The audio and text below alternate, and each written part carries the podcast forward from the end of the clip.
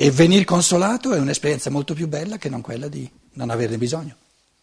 Perché chi non ha bisogno di, di, di consolazione è indifferente. E essere indifferenti dà meno, meno gioia che non venir consolati. Però per venire consolato devo piangere. Torniamo alla dinamica del divenire. Quindi il senso delle lacrimucce è di godersele, senza barare. Quindi ci vuole la consolazione reale. Quindi gli angeli chiedono, donna, perché piangi? Tina zeteis, chi cerchi? Chi cerchi? Quindi presuppongono, lo presuppongono, non dicono cosa cerchi, ti zeteis. Com'è?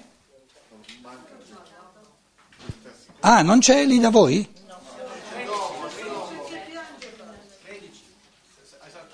Ah, scusate, scusate, scusate.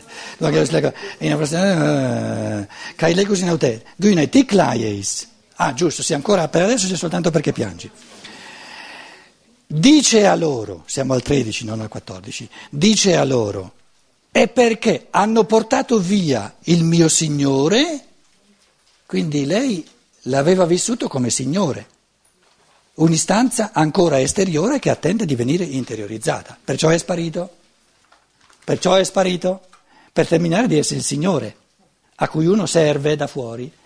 Perché hanno portato via il Signore, il mio Signore, Don Curion Mu, e non so dove l'hanno messo. Intende il cadavere, naturalmente. Si accontenterebbe almeno no, di sapere dov'è il cadavere per poter piangere almeno sul cadavere, perché piangere senza neanche il cadavere, insomma è proprio una sconsolatezza assoluta. Invece se piange col cadavere, accarezzando il cadavere, eccetera, ritornano le memorie di quello che si era. Quindi Maria Maddalena cerca il cadavere. Dimmi dove l'hai messo, se, se sei stato tu dimmi dove l'hai messo, dirà adesso al giardiniere. E non so dove l'hanno messo. 14. Dicendo ciò, quindi è un processo di coscientizzazione, un processo di, di, diciamo, di riflessione interiore. Primo il piangere, quello viene da lei. Poi questo, in questo inizio di dialogo con i due angeli che gli chiedono perché piangi, questa domanda mette in moto in lei, ma piango perché l'hanno rubato e non so dove l'hanno messo. A questo punto qui fa un passo in avanti mentre, nel mentre dice, dà questa risposta, si gira, non è che si gira fisicamente, è un passaggio, diciamo, dalla, dal, dal, corpo astrale a un primo inizio del, dello spirito, libero di, di conoscenza, diciamo, di conoscenza eh, fatta di, intrisa di forze di io, e mentre fa una svolta nel suo essere che passa dall'animico allo spirituale, come primo inizio di spirito, si trova in contatto col Cristo, però sotto forma di un giardiniere. Quindi compie una svolta interiore, non è che, non è che, non è che lei eh, eh guardava solo dentro, parla con gli angeli che stanno dentro, si gira fisicamente e adesso vede il giardiniere, non è inteso, non è inteso materialmente. No? C'è una conversione interiore dove si stacca dalla, dall'essere subissata dalle forze dell'anima e si apre allo spirito e in questo aprirsi allo spirito sente la voce del Cristo che però a livello immaginativo vede sotto forma di un giardiniere. Il giardiniere è il Cristo, l'essere del sole, come totalità delle forze vitali viventi in tutta la terra il sole, ma proprio realmente il sole, tra le altre cose, oltre che a essere sorgente di calore dell'amore, essere sorgente di luce della conoscenza, è anche sorgente di tutte le forze vitali che fanno uscire tutte le piante dal, dal corpo della terra. Quindi Maria Maddalena vede il Cristo come, come primo contatto col Cristo, il cadavere morto, il cadavere è il livello minerale. Adesso il primo passo dell'incontro col Cristo nel mondo eterico vede il Cristo come giardiniere che semina e coltiva nella terra tutte le forze vitali viventi. Dicendo queste cose, si girò indietro e vede Teorei di nuovo. Gesù in piedi, gli angeli erano seduti, Gesù è in piedi come partenza, punto di partenza per una evoluzione eh, fatta con i passi dell'essere umano, vede Gesù stante in piedi e non sapeva che era Gesù. Pensa che sia un, il giardiniere, perché il sepolcro era in un giardino, l'abbiamo visto nel capitolo eh, 19. Non sapeva che era Gesù. Uc edei, i dei. Com'è?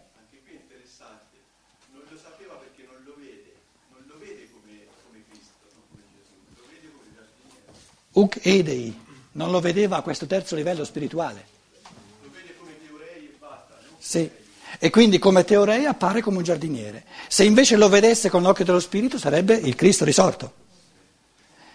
Quindi il testo presuppone una scienza dello spirito molto complessa, dove ci sono livelli ben distinti, ben diversi. No? Come ogni, ogni, disciplina, ogni scienza entra ne, nella complessità delle cose.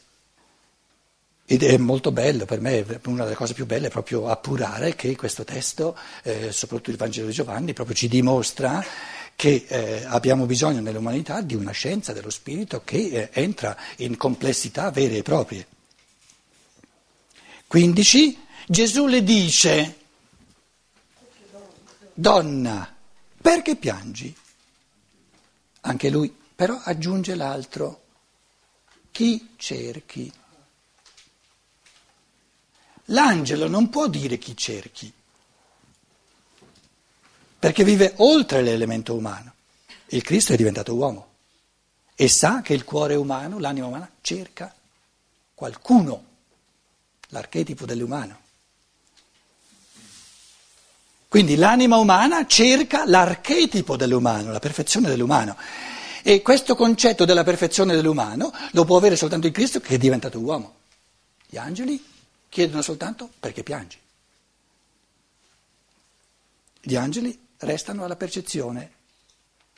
Il Cristo aggiunge il concetto dell'umano. Qual è il concetto dell'umano? Un eterno ricercare, divenire, essere in evoluzione, essere in cammino. Chi cerchi?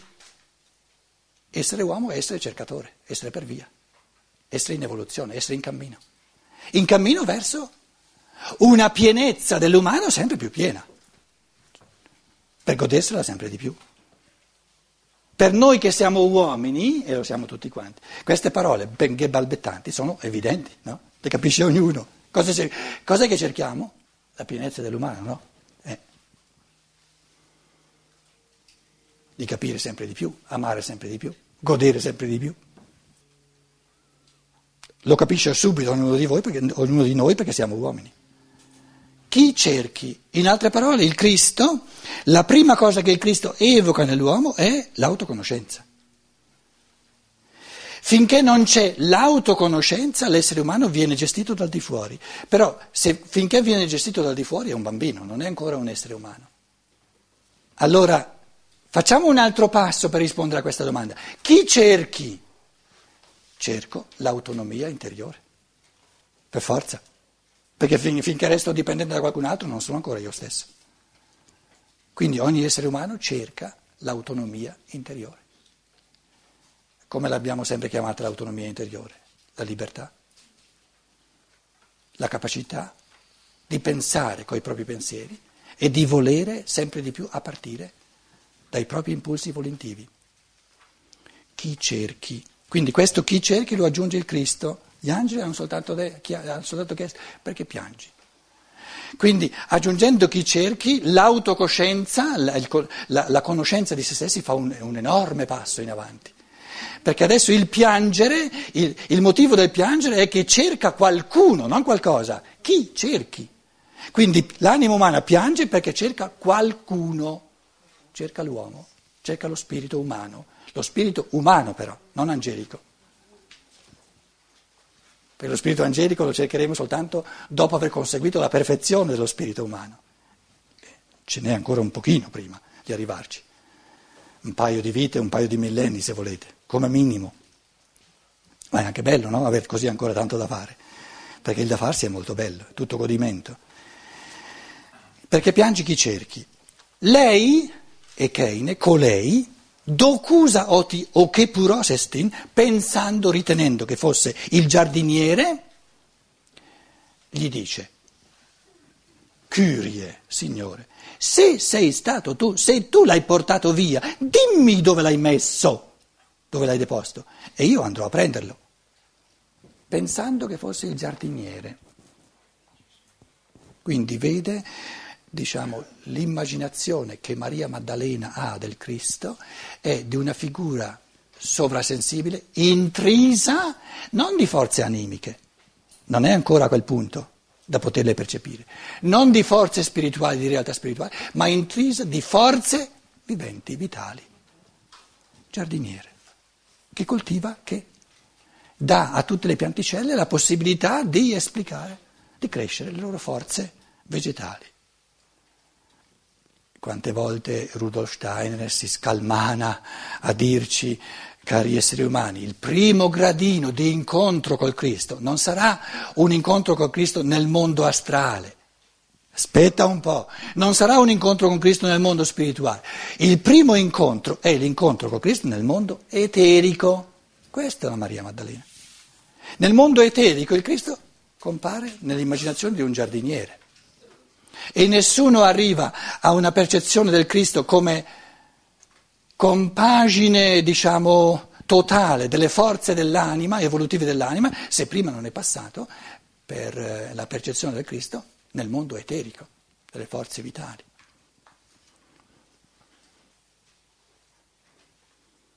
Di nuovo 15, dice a lei Gesù, donna, donna vuol dire anima umana, in ogni essere umano, non è soltanto una donna biologicamente una donna, eh, si esprime archetipicamente diciamo, in questa Maria Maddalena, ma è l'anima umana nelle sue forze pure, così come è in ogni essere umano, perché piangi, chi cerchi, colei, lei, ritenendo, pensando che eh, sia il giardiniere, dice a lui, curie, ancora questo rapporto di sudditanza, curie perché ogni essere umano è chiamato a diventare lui stesso Kyrios, un io sovrano nel pensare e nel volere. Kyrie, Signore, se tu l'hai portato via e basta, Sasauton, ei pemoi, dimmi dove l'hai messo e io lo prenderò. Richiediamo una, un'altra richiediamoci un'altra volta, dove è andato a finire il corpo fisico? Chi l'ha rubato?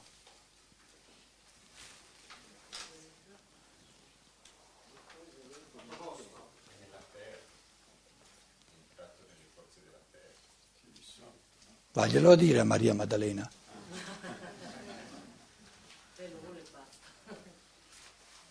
Cioè, per, per, per, renderci conto un'altra volta che abbiamo a che fare con cose enormi. E non perché io lo leggo in Rudolf Steiner significa che l'ho capito, nel senso che ho macinato, ho fatto tutti i cammini di conoscenza eh, eh diciamo, necessari per farlo veramente mio. Quindi Maria Maddalena è al punto dove dice dove l'hai messo il cadavere? Qualcuno deve averlo rubato, nel, nel, nel, nel sepolcro non c'è, dimmi dove l'hai messo, no? che, che, che, che, voglio seppellirlo come si deve. La sepoltura era stata fatta un po' provvisoriamente perché veniva subito il sabato che non si poteva lavorare, adesso vuol fare una sepoltura come si deve. E una sepoltura come si deve presuppone che ci si pianga sopra almeno un paio di giorni come elemento umano molto fondamentale di, diciamo, di interiorizzazione della morte, no? perché la morte è proprio interiorizzare tutta la prima metà dell'evoluzione. Beh, soltanto quando io interiorizzo tutta la prima metà dell'evoluzione, piangendo, piangendo, piangendo, no? ho l'esperienza cumulativa di ciò che manca e quindi lo cerco con tutte le forze. In altre parole, umanamente parlando, questa Maria Maddalena è l'anima umana che dice ma non abbiamo avuto eh, tempo neanche di fare un, un funerale come si deve, umano, con tutti i fattori umani. E più andiamo indietro nei popoli eh, del passato, proprio il piangere era ritualizzato eh, in modi mm, che facevano parte proprio della cultura. In, in, nel mezzogiorno, se, se, se, sono ben informato, ci sono ancora addirittura delle persone pagate per fare questo, questo lavoro di, di, diciamo, di piangere. Com'è? Le prefiche. Le prefiche che svolgono questo compito di accompagnare la morte col pianto. Pietro, mi faccio una, una domanda terra-terra, ma nell'immaginazione di Maria a questo punto, che figura appare, tanto che lei, il, il Gesù l'ha visto fino al giorno prima, da non riconoscere in quella figura il Gesù? Come un giardiniere. È una figura eterica, non è una figura fisica. Eh certo, non è fisica. È una forma eterica. Certo, un'immaginazione, ti dice Steiner. È un'immaginazione. Proiettata dalla sua anima. E in questa immaginazione lo vede come giardiniere. Se tu vai a San Marco a Firenze, vedi il, il Beato Angelico no? che ti presenta questa immaginazione della, della, della Maddalena, il Cristo con una falce. E il giardiniere taglia l'erba. Capito? Io da contadino, figlio di contadini, quando l'ho vista la prima volta, dico sì, quello è il giardiniere che ha visto la Maria Maddalena. Ora traduciamo le immagini, perché il giardiniere deve avere qualcosa di giardiniere per, per, per, per, avere il pensiero, quello è un giardiniere, deve avere o un rastrello, però il rastrello presuppone che tu l'erba l'hai tagliata. Capito? No, eh, la forbice, no, la forbice è un giardiniere del balcone, non della, del, del, del giardino. Il giardino vero te la puoi scordare la forbice. Capito? Sul balcone sì, lì usi la forbice perché non c'è nessun giardino. Quindi eh, voglio dire, eh, ma, ma adesso sinceramente, no, andiamo prima di tutto indietro di 2000 anni fa. Io vado, vado indietro di 50, 60 anni, ne ho 62 eh, se voi mi parlate di giardiniere, cioè uno a che fare con l'erba, penso subito alla falce o al rastrello. Perché l'erba cresce da sola, il giardiniere cosa viene a fare? A mieterla. Però, allora, eh, Beato Angelico te lo presenta con la falce, però non è la falce della morte, co- come, come col, col, col, con lo scheletro che ti fa morire, è la falce del giardiniere non che fa morire l'essere umano, ma che miete, che falcia l'erba. Anche con i semi, Piano. pianta. Piano. Sì, ma quello... Eh, se fosse il seminatore, il seminatore va a seminare nel campo, non nel giardino. Lì si vede che non sei figlia di contadini, ma te lo perdono, eh? No, io ho il giardino e ci pianto i fiori. Sì, ma, il... sì, ma lei va a taglia, il padrone non è un giardino, capito? Capito? Tu stai parlando di un giardino piccolo piccolo, capito? Vabbè, non sei competente più di tanto, però sta zitto un momento. Perché? Sto, sto arrivando adesso al punto.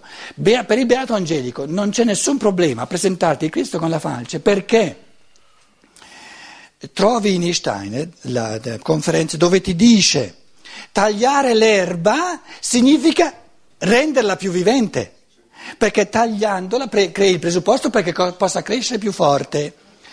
Tu uccidi la pianta soltanto quando strappi fuori la radice. Quindi il giardiniere che taglia l'erba è proprio colui che rinforza le forze vitali della terra, perché dà all'erba sempre la possibilità di ricrescere, ricrescere, ricrescere. Sarebbe un giardiniere snaturato se strappasse le radici e quindi viene presentato con la falce dal, dal Beato Angelico spontaneamente. No? Torniamo al fatto che Maria Maddalena dice, un giardiniere, l'hai rubato te. Il giardiniere cosa fa? Coltiva le forze vitali. Le coltiva, le rende possibili. Dà alla terra la possibilità di esplicare le sue forze vitali al meglio.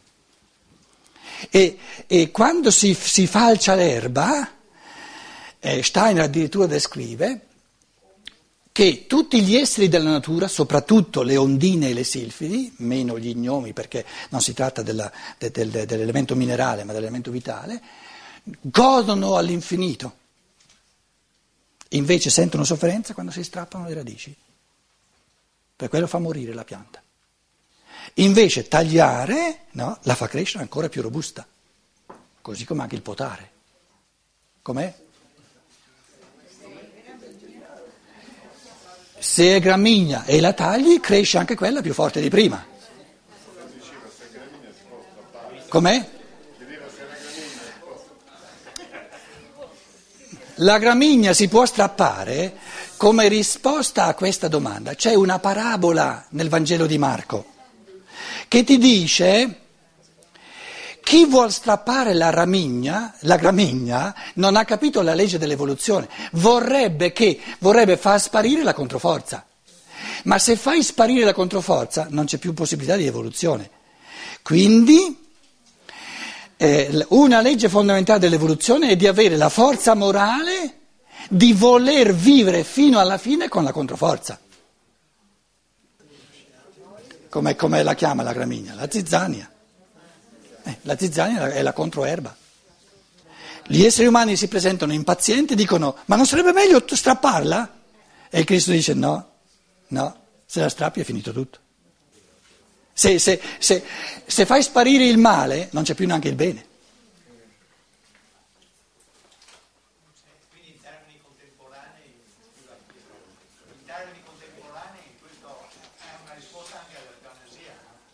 Ho detto che quello che hai detto tu circa la... in termini contemporanei per... I, I, danni. No, in termini contemporanei. Di che cosa? Eh, per rendere attuale quello che stavi dicendo. La zizzania. Sì. Mm. E, e, ha a che vedere con uh, il discorso dell'eutanasia ha a che vedere con tutto se vuoi, naturalmente, no? perché parliamo di leggi fondamentali dell'evoluzione. Sì. Però, se e quindi interrompere, interrompere la propria vita per togliere un male, in realtà interrompe la nostra evoluzione.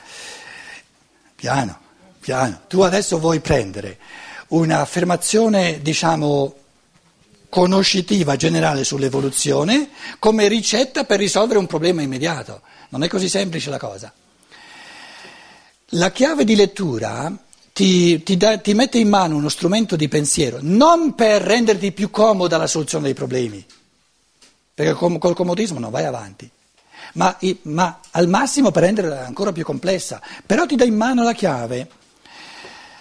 Allora, torniamo all'affermazione di base che dice, la parabola della zizzania, gli chiedono, ma non sarebbe meglio togliere la zizzania in modo che ci sia soltanto il grano buono? Il Cristo dice guarda che se tu togli la controforza non hai più nulla da fare perché non puoi più vivere la controforza, non puoi, non puoi più vincere la controforza.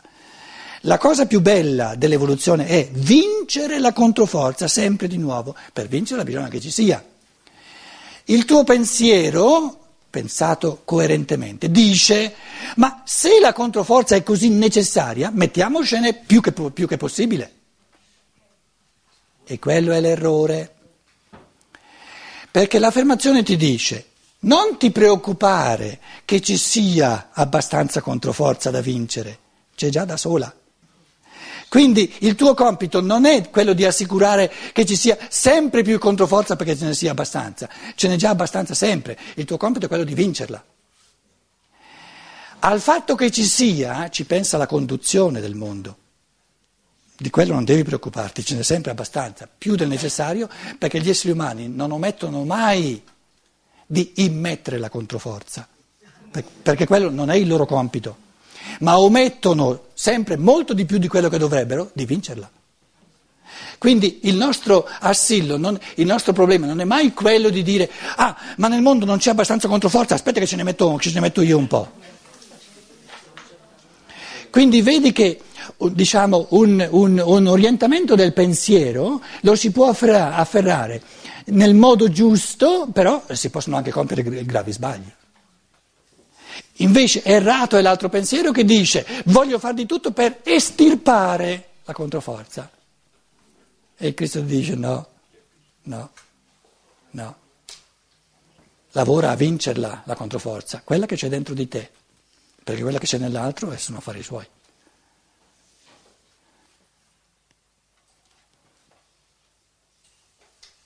Ma avete già sbofonchiato un'ora e mezza?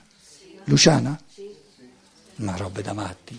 Facciamo una pausa di un quarto d'ora e poi arrivo. Renato, arrivo alla fine del capitolo.